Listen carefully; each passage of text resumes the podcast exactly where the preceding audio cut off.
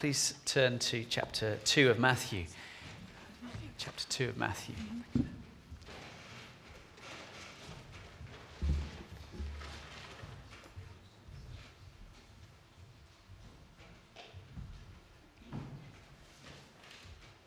Through December, we've been thinking on a little series called Welcoming the Why. And uh, I know it's not Christmas season anymore. The church lights have gone, the fairy lights, but the Lord of the season is still here. Uh, we've got uh, the week of prayer for Christian unity next week, and Craig Bishop, the Anglican vicar, will be sharing with us as we join together with other Christians in the town and the locality. And then the following week, we're going to begin a new series together, um, looking at some of the lesser known, shorter books of the Bible, particularly in the New Testament.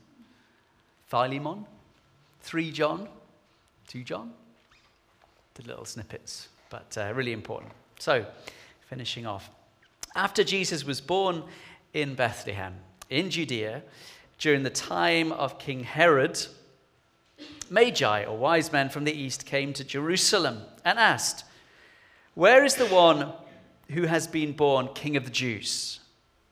We saw his star when it rose and have come to worship him. When King Herod heard this, he was disturbed, and all Jerusalem with him. When he called together all the people's chief priests and teachers of the law, he asked them where the Messiah was to be born. In Bethlehem in Judea. They replied, For this is what the prophet has written. But you, Bethlehem, in the land of Judah, are by no means least among the rulers of Judah, for out of you will come a ruler who will shepherd my people Israel. Then Herod called the Magi secretly and found out from them exactly at the exact time the star had appeared. He sent them to Bethlehem and said, Go and search for this child. As soon as you find him, report to me, so that I too may go and worship him. After they'd heard the king, they went on their way, and the star they had seen when it rose went ahead of them and stopped over the place where the child was. When they saw the star, they were overjoyed. On coming to the house, they saw the child with his mother Mary, and they bowed down and worshipped him. They opened their treasures and presented him with gifts of gold, frankincense, and myrrh. Having been warned in a dream, and not to go back to Herod. They returned to their country by another route. And the story continues. An angel appears to Joseph, says, Take them away, flee. Dark time is coming. Herod will try and kill them all.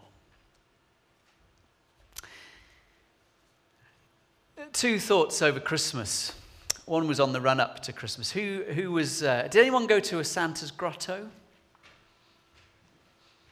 Neil, uh, purposely or with the children? Uh, with the children really okay. I don't know if you know, saw in the news about, uh, there's usually one of that, that Christmas Wonderland uh, in the Midlands, Laurence Llewelyn Bowen, Velvet Christmas. Uh, and uh, it started, you know, in November and charging 25 pounds. Come and see this amazing Christmas spectacle. And, uh, and sadly, people were rather disappointed at the mud and the sticks that hadn't yet been kind of lacquered with fake snow. And there, there was that kind of sense of disappointment, more than a sense of disappointment in those on the news. They were like, this is rubbish. It's not what Christmas is about. Or who watched one of those Superman films, those superhero films over Christmas? Neil, you had a great Christmas, didn't you? what are the rest of you doing?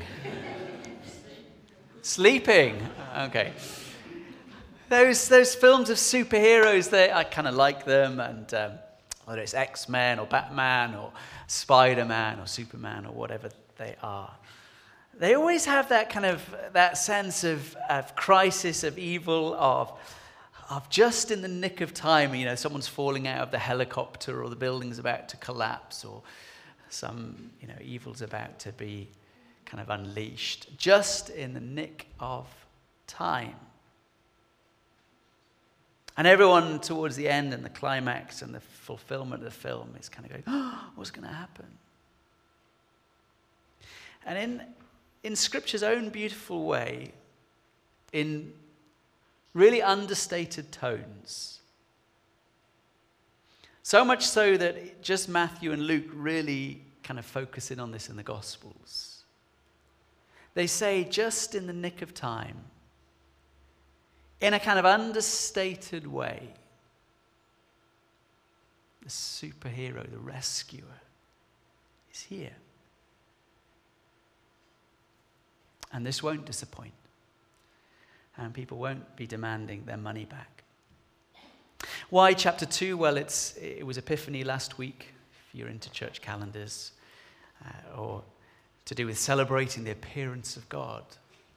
Uh, I was looking a little bit about it, discovered that if you lived in the Eastern Orthodox tradition uh, on uh, Epiphany Sunday, which was last Sunday, or when the Magi appear, it's also the celebration of Jesus' baptism. And so I looked, and if you, if you want to look, if you just put uh, Epiphany, Eastern Orthodox, you'll come up with a whole load of images, and they will make you shiver. Because in the Eastern Orthodox Church, they cut hole, cross hole in the ice, and they go for a swim, dip themselves in remembrance of the baptism of Jesus. It's not what we're doing tonight. But the Magi kind of capture this in this journey. The Magi capture in this coming from afar, the wise men, these um, mystics, perhaps, these oriental astrologers, these stargazers, maybe modern day physicists. I don't want to mystify them. Maybe they're the scientists of the area and they truly found wisdom and knowledge. They traveled from afar and came to see in this traveling star the sign, the portent, the declaration in their heavens that no one else seemed to have grasped. That something of unique significance was taking place right in this world, just in the nick of time. A new king. Not just new as in the next, but of a whole new order. Uh, that, that Matthew is the first gospel, the first of the New Testament, spans the gap to the Old. And in the Old Testament, there are lots of times that God appears. Have you noticed that? God appears all over the place. I mean, classically, he appears in places where people are gathering to worship. I mean, they, they knew that they could go into Jerusalem, they could climb up the hill, they could go to the temple, and, and if they were the right sort of people and they'd been the right, living the right sort of way, and if, if things kind of went to plan, some of the really special people could get almost there. But only the chosen few and the chosen one could actually enter into the presence of God once a year, and then really fearfully. But they knew in the heart of Jerusalem, God was there, and that was kind of a security and a hope and a confidence when, uh, you know, things were going well since David and Solomon and then the kings. And, and then it started to go a bit sour because the Assyrians and the Babylonians came to start oppressing them, and, and it all went pear shaped, to use biblical language. And they were, the temple was destroyed. And it let, let that whole question of where is God now? Where can we find him? For centuries, they'd found him in the tabernacle and then in the temple. But that wasn't the only place that, that God showed up. Think back to your junior church stories or think back to the reading of the Old Testament. There are times and places, curious places, out in the desert with a bush that doesn't seem to burn up. God appears. Says, Moses, the place you're in is holy. Take off your sandals. Moses, come on. And Moses is like, oh my goodness, the Lord is here. And then he goes back to tend his goats and his sheep in the bush. I don't know what happens to the bush. That never burnt up. Maybe the goats ate it. Who knows? But God moved on. Or maybe there's other times when, uh, when, when, when God is there with them by day and by night, Moses and the people of God, and they're being rescued out of Egypt, and there's this pillar of uh, fire by night and cloud by day, and, and they follow it and move when God is directing them for a time, for a season.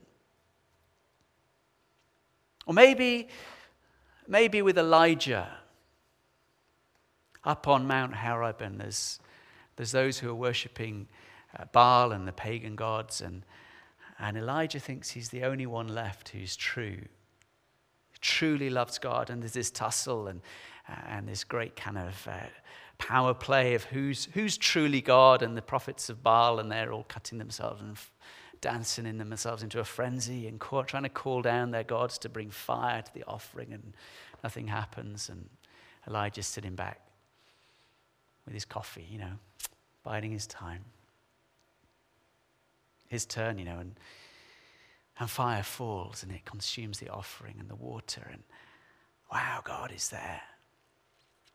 Again and again, there are times when God shows up and, uh, and people know it. Maybe sometimes they talk about angels appearing and then they disappear. What is clear in the Old Testament is that, that, yeah, God is there in the midst of all sorts of circumstances, in the religious and the stuff of life. But He's not there all the time. God is revealed. God instigates. God shows up and said, I am with you. But then, a bit like, you know, the frost in the morning in a British winter's day, by lunchtime, usually gone. Kind of gone from sight, at least. And some wise men come traveling from afar and they, they come to Jerusalem, about eight miles from Bethlehem, so I'm told. Is that right? Those that have visited. And uh, it's not far, is it, eight miles? It's like Evesham away, over there, walkable. And I, I love the contrast. You know, there's, there's, all the city life going on, and, and the Magi come, and they're obviously kind of a sight because they're, they're from a foreign place and they're probably well dressed, and not just three of them. We don't know how many there are. They have three gifts. Classically, we believe there are three, but who knows? Could be lots, could be a few, could be lots of people accompanying them a stir, and no one else has noticed. You know, there's hints all the time that, the God isn't just the God of a few, but God of all people. Those wise men from afar perceive something of extraordinary significance is taking place, and they, they go. They go and they find.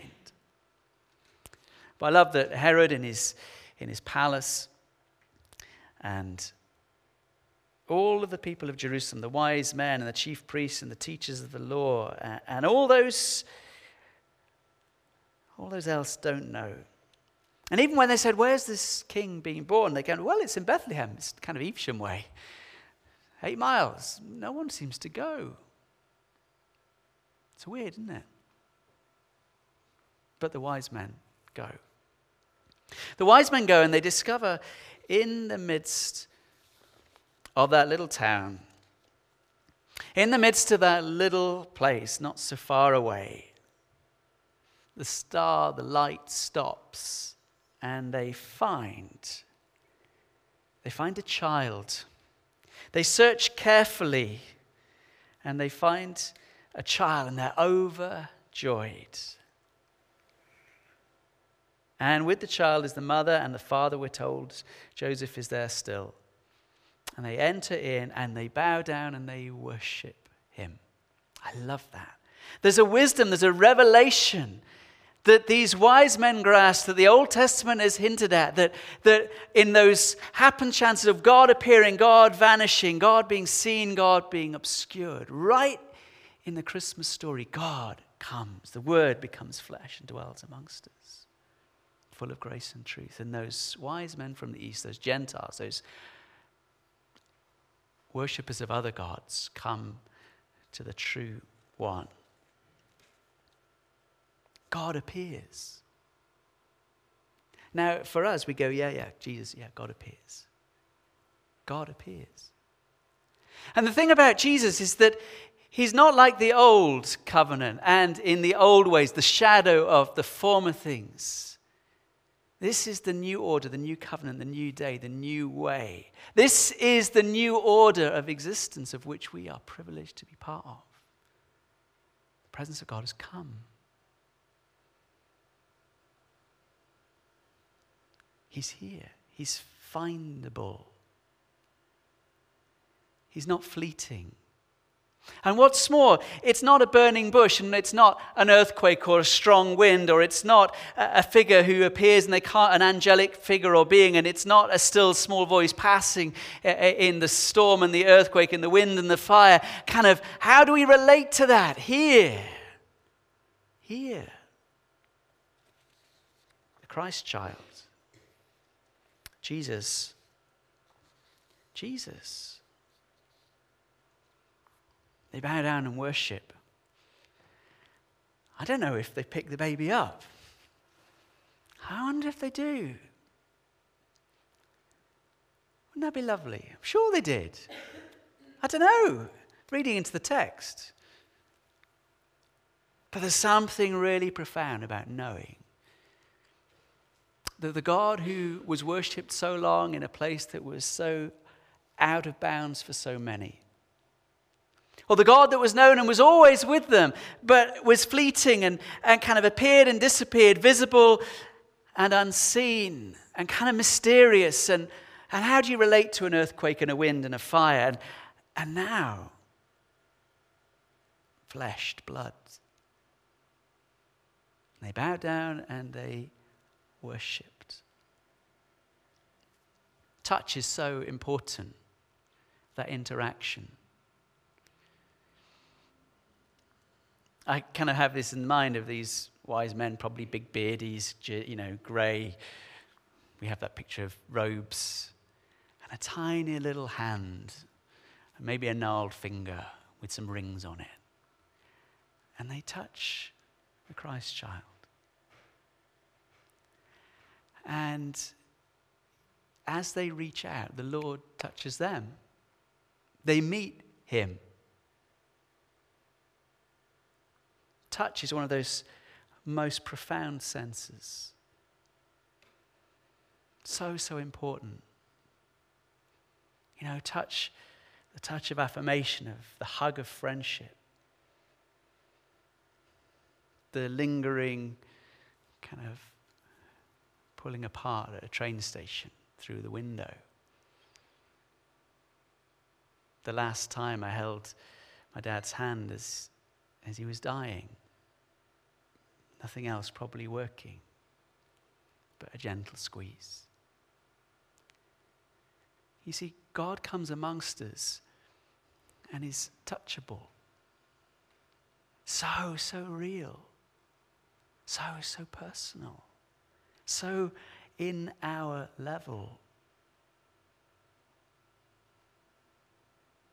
The wise men come and they behold the Lord. At New Year, I was with my, with my friends, and George is 18 months. And George is such a naughty boy, I tell you. He is such a mischievous one. He, he loves Hoover. He's great with the Hoover. I mean, he, you know, he's going to set up a cleaning business. First thing in the morning, I was sleeping downstairs, and uh, I heard like rattling about, and little children stomp a lot. Have you noticed that? And then, and he gets the Hoover out of the cupboard, plugs it in, and he loves the Hoover sound. And if someone's hoovering up the top of the house, up the stairs, he runs, well, as a toddler might run. He goes upstairs and he's like, Hoover, Hoover, Hoover. He loves it. You're having like a meal, and the, you know, and the Hoover comes out, Hoover. So my friends bought him a toy Henry for Christmas, and he was so happy. Hoover. We went to walk and, and we were in this big field. And you know what? I, he, he's a, a, bit of a run, he's a climber and a runner offer. turn your back, he's on top of the piano. He's 18 months. Turn your back and he's climbed up on the kitchen top and he's eating meringues or something, you know, he's nicking the chocolates. And in the park, I was chatting to his dad, and we are walking along, and you kind of see him and he looks over his shoulder, that is. And he sees you there and he runs. And he runs and he runs and runs and then he stops. And he looks back. And Steve said, Watch this. So we just kind of ignored him. And he ran back because he was like, you know, he'd gone too far. But the thing was, if you, if you knew that he was, and you caught eyes contact, how did Georgie go off further? Sweet little lad. But I was thinking about that. I was thinking how important it is for us to know the presence. That, that Christ coming amongst us, Christ being born, Jesus, God made flesh, one of us, reminds us, because we're all kind of naughty children, we all run. But there's that longing, that hunch of that, let's just turn, let's look.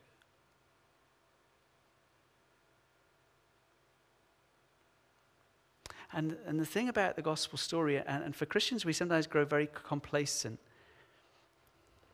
is that he's here.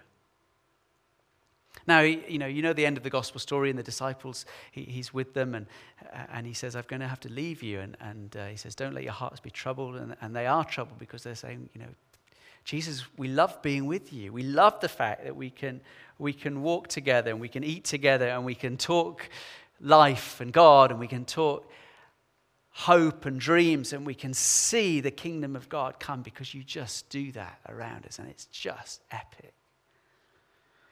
And Jesus says, You know, I'm going to go from you. I'm going to go back to my father. And they're like, Ugh.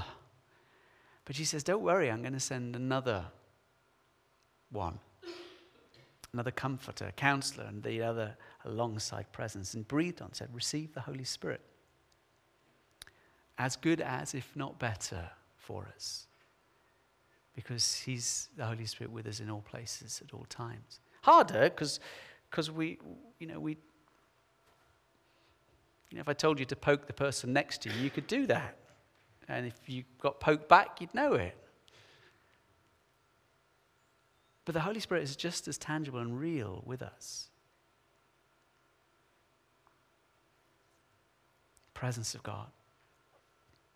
The presence of God making sure we know that He's close that the Magi, as they, as they gather around the manger, maybe Jesus is slightly older, maybe he's 18 months. We're not sure of the passage of time in these early passages. At least by two, they've fled to Egypt because Herod wants to kill all those who are two and under.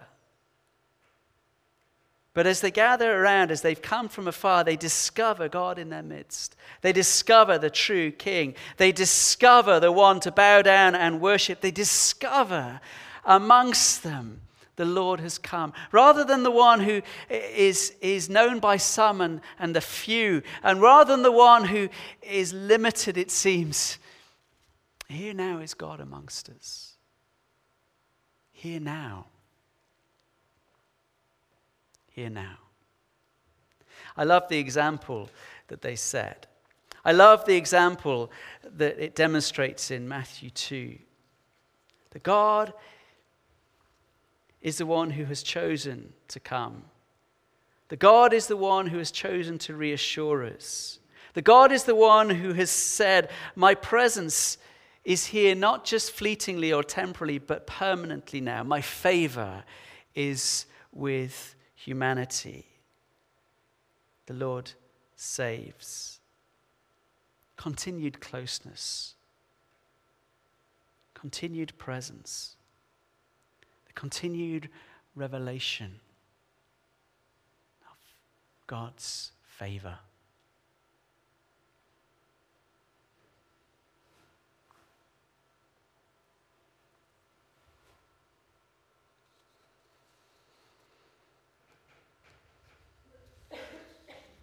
God shows up.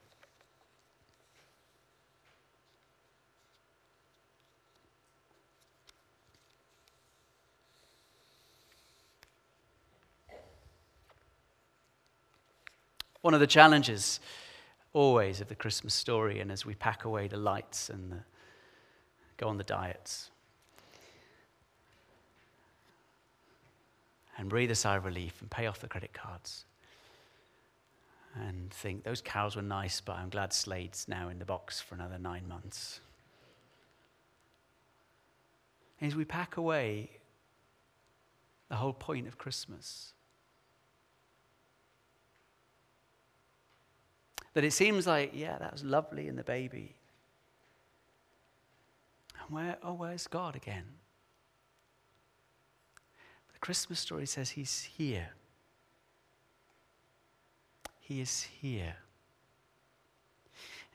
The Spirit is with us, the very Spirit of Jesus. Uh, we talk a lot about praying for people, and we talk a lot about um, seeing the kingdom come. And, and this is where I just close and, and leave you with this. Don't pack away Jesus. Don't forget that He's with us. Don't forget all that is happening because of Him. Came across this great little story. It's really helpful. I find it helpful. Um, and it, it's from the film Frozen. Seen it? No? Has anyone not seen Frozen? Oh my goodness.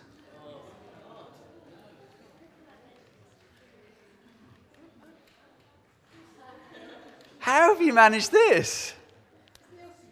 Sorry? Neil's seen it. I'm a bit scared about telling you this story now because you'll spoil the film.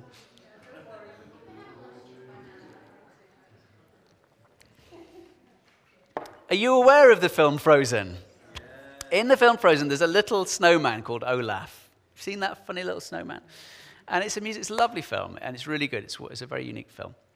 And uh, Olaf is a little, uh, the film is about a land that's always in the winter. It's not Narnia, it's somewhere else. And Olaf is like a singing, dancing snowman. It's Disney. I am. It's really good. I won't try and sing the famous song. Let it go. Olaf in the film is because they're all like fed up of winter and snow, and like the, the queen has got a frozen heart and it's affecting the whole realm and they're trying to find love and you know all that break break break the anger break the fear break into life again and little olaf is is the, this snowman and he, he thinks oh i wonder what it'd be like in summer. And he has this little song and dance routine of him being on a beat. Oh if only there was time.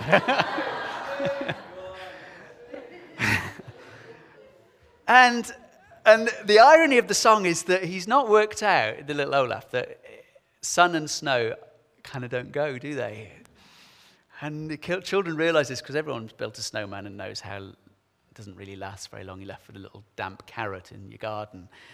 And they're thinking, oh no, Olaf. Now, at the end of the film, because it's Disney and magical, this is a little bit of a spoiler, but they make Olaf his own little microclimate, which is great. So wherever Olaf goes, he's got this little, like, cold area with a little snowstorm, and he just lives for the rest of however long they live in Disneyland. And uh, he's got his own microclimate, and he, he just exists. Now you're thinking, what was this about?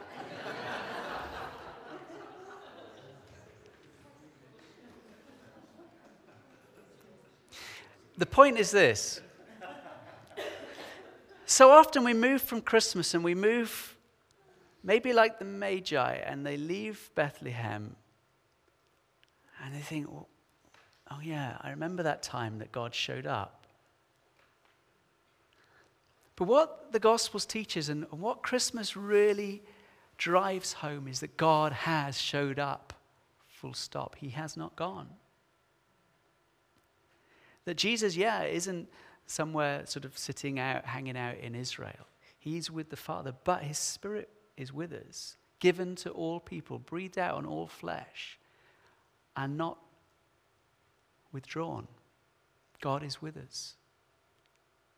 His name, Emmanuel, God is with us. And that as, as we're believers, as we move on into 2015, God is with us.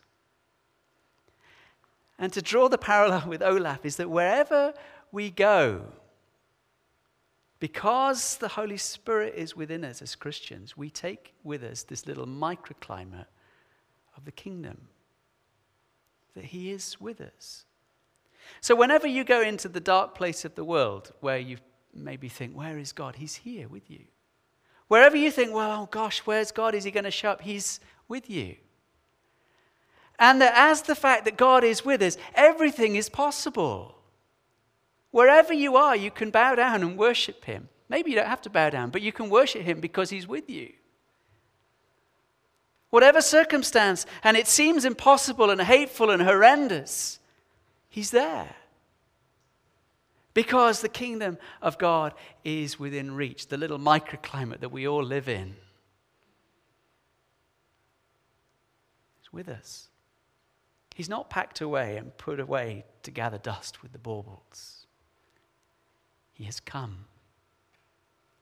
And the world is different. And the world is changing. And the story, I will finish. The story goes very dark in Matthew 2:14 because infanticide and just hacking to death children and weeping and wailing. And even in the darkest moment, we still have that assurance He is here hope and life. God has not abandoned. We need this as you go back to work, to the classroom, to the room, to the bar, to the pub, to the club. And people say, Wasn't that awful in Paris? Oh, yes, it was. And people say the world is spiraling out of control, and maybe we see evil so much more clearly. But we have a hope. Not just a hope, the hope. In the circumstance of life, when the test results come and it's not good news for your health, or that phone call in the night that changes the landscape of your life completely. The Lord is here. He has come. He is close. Praise be. Thanks, Jess, wherever you are. There you are.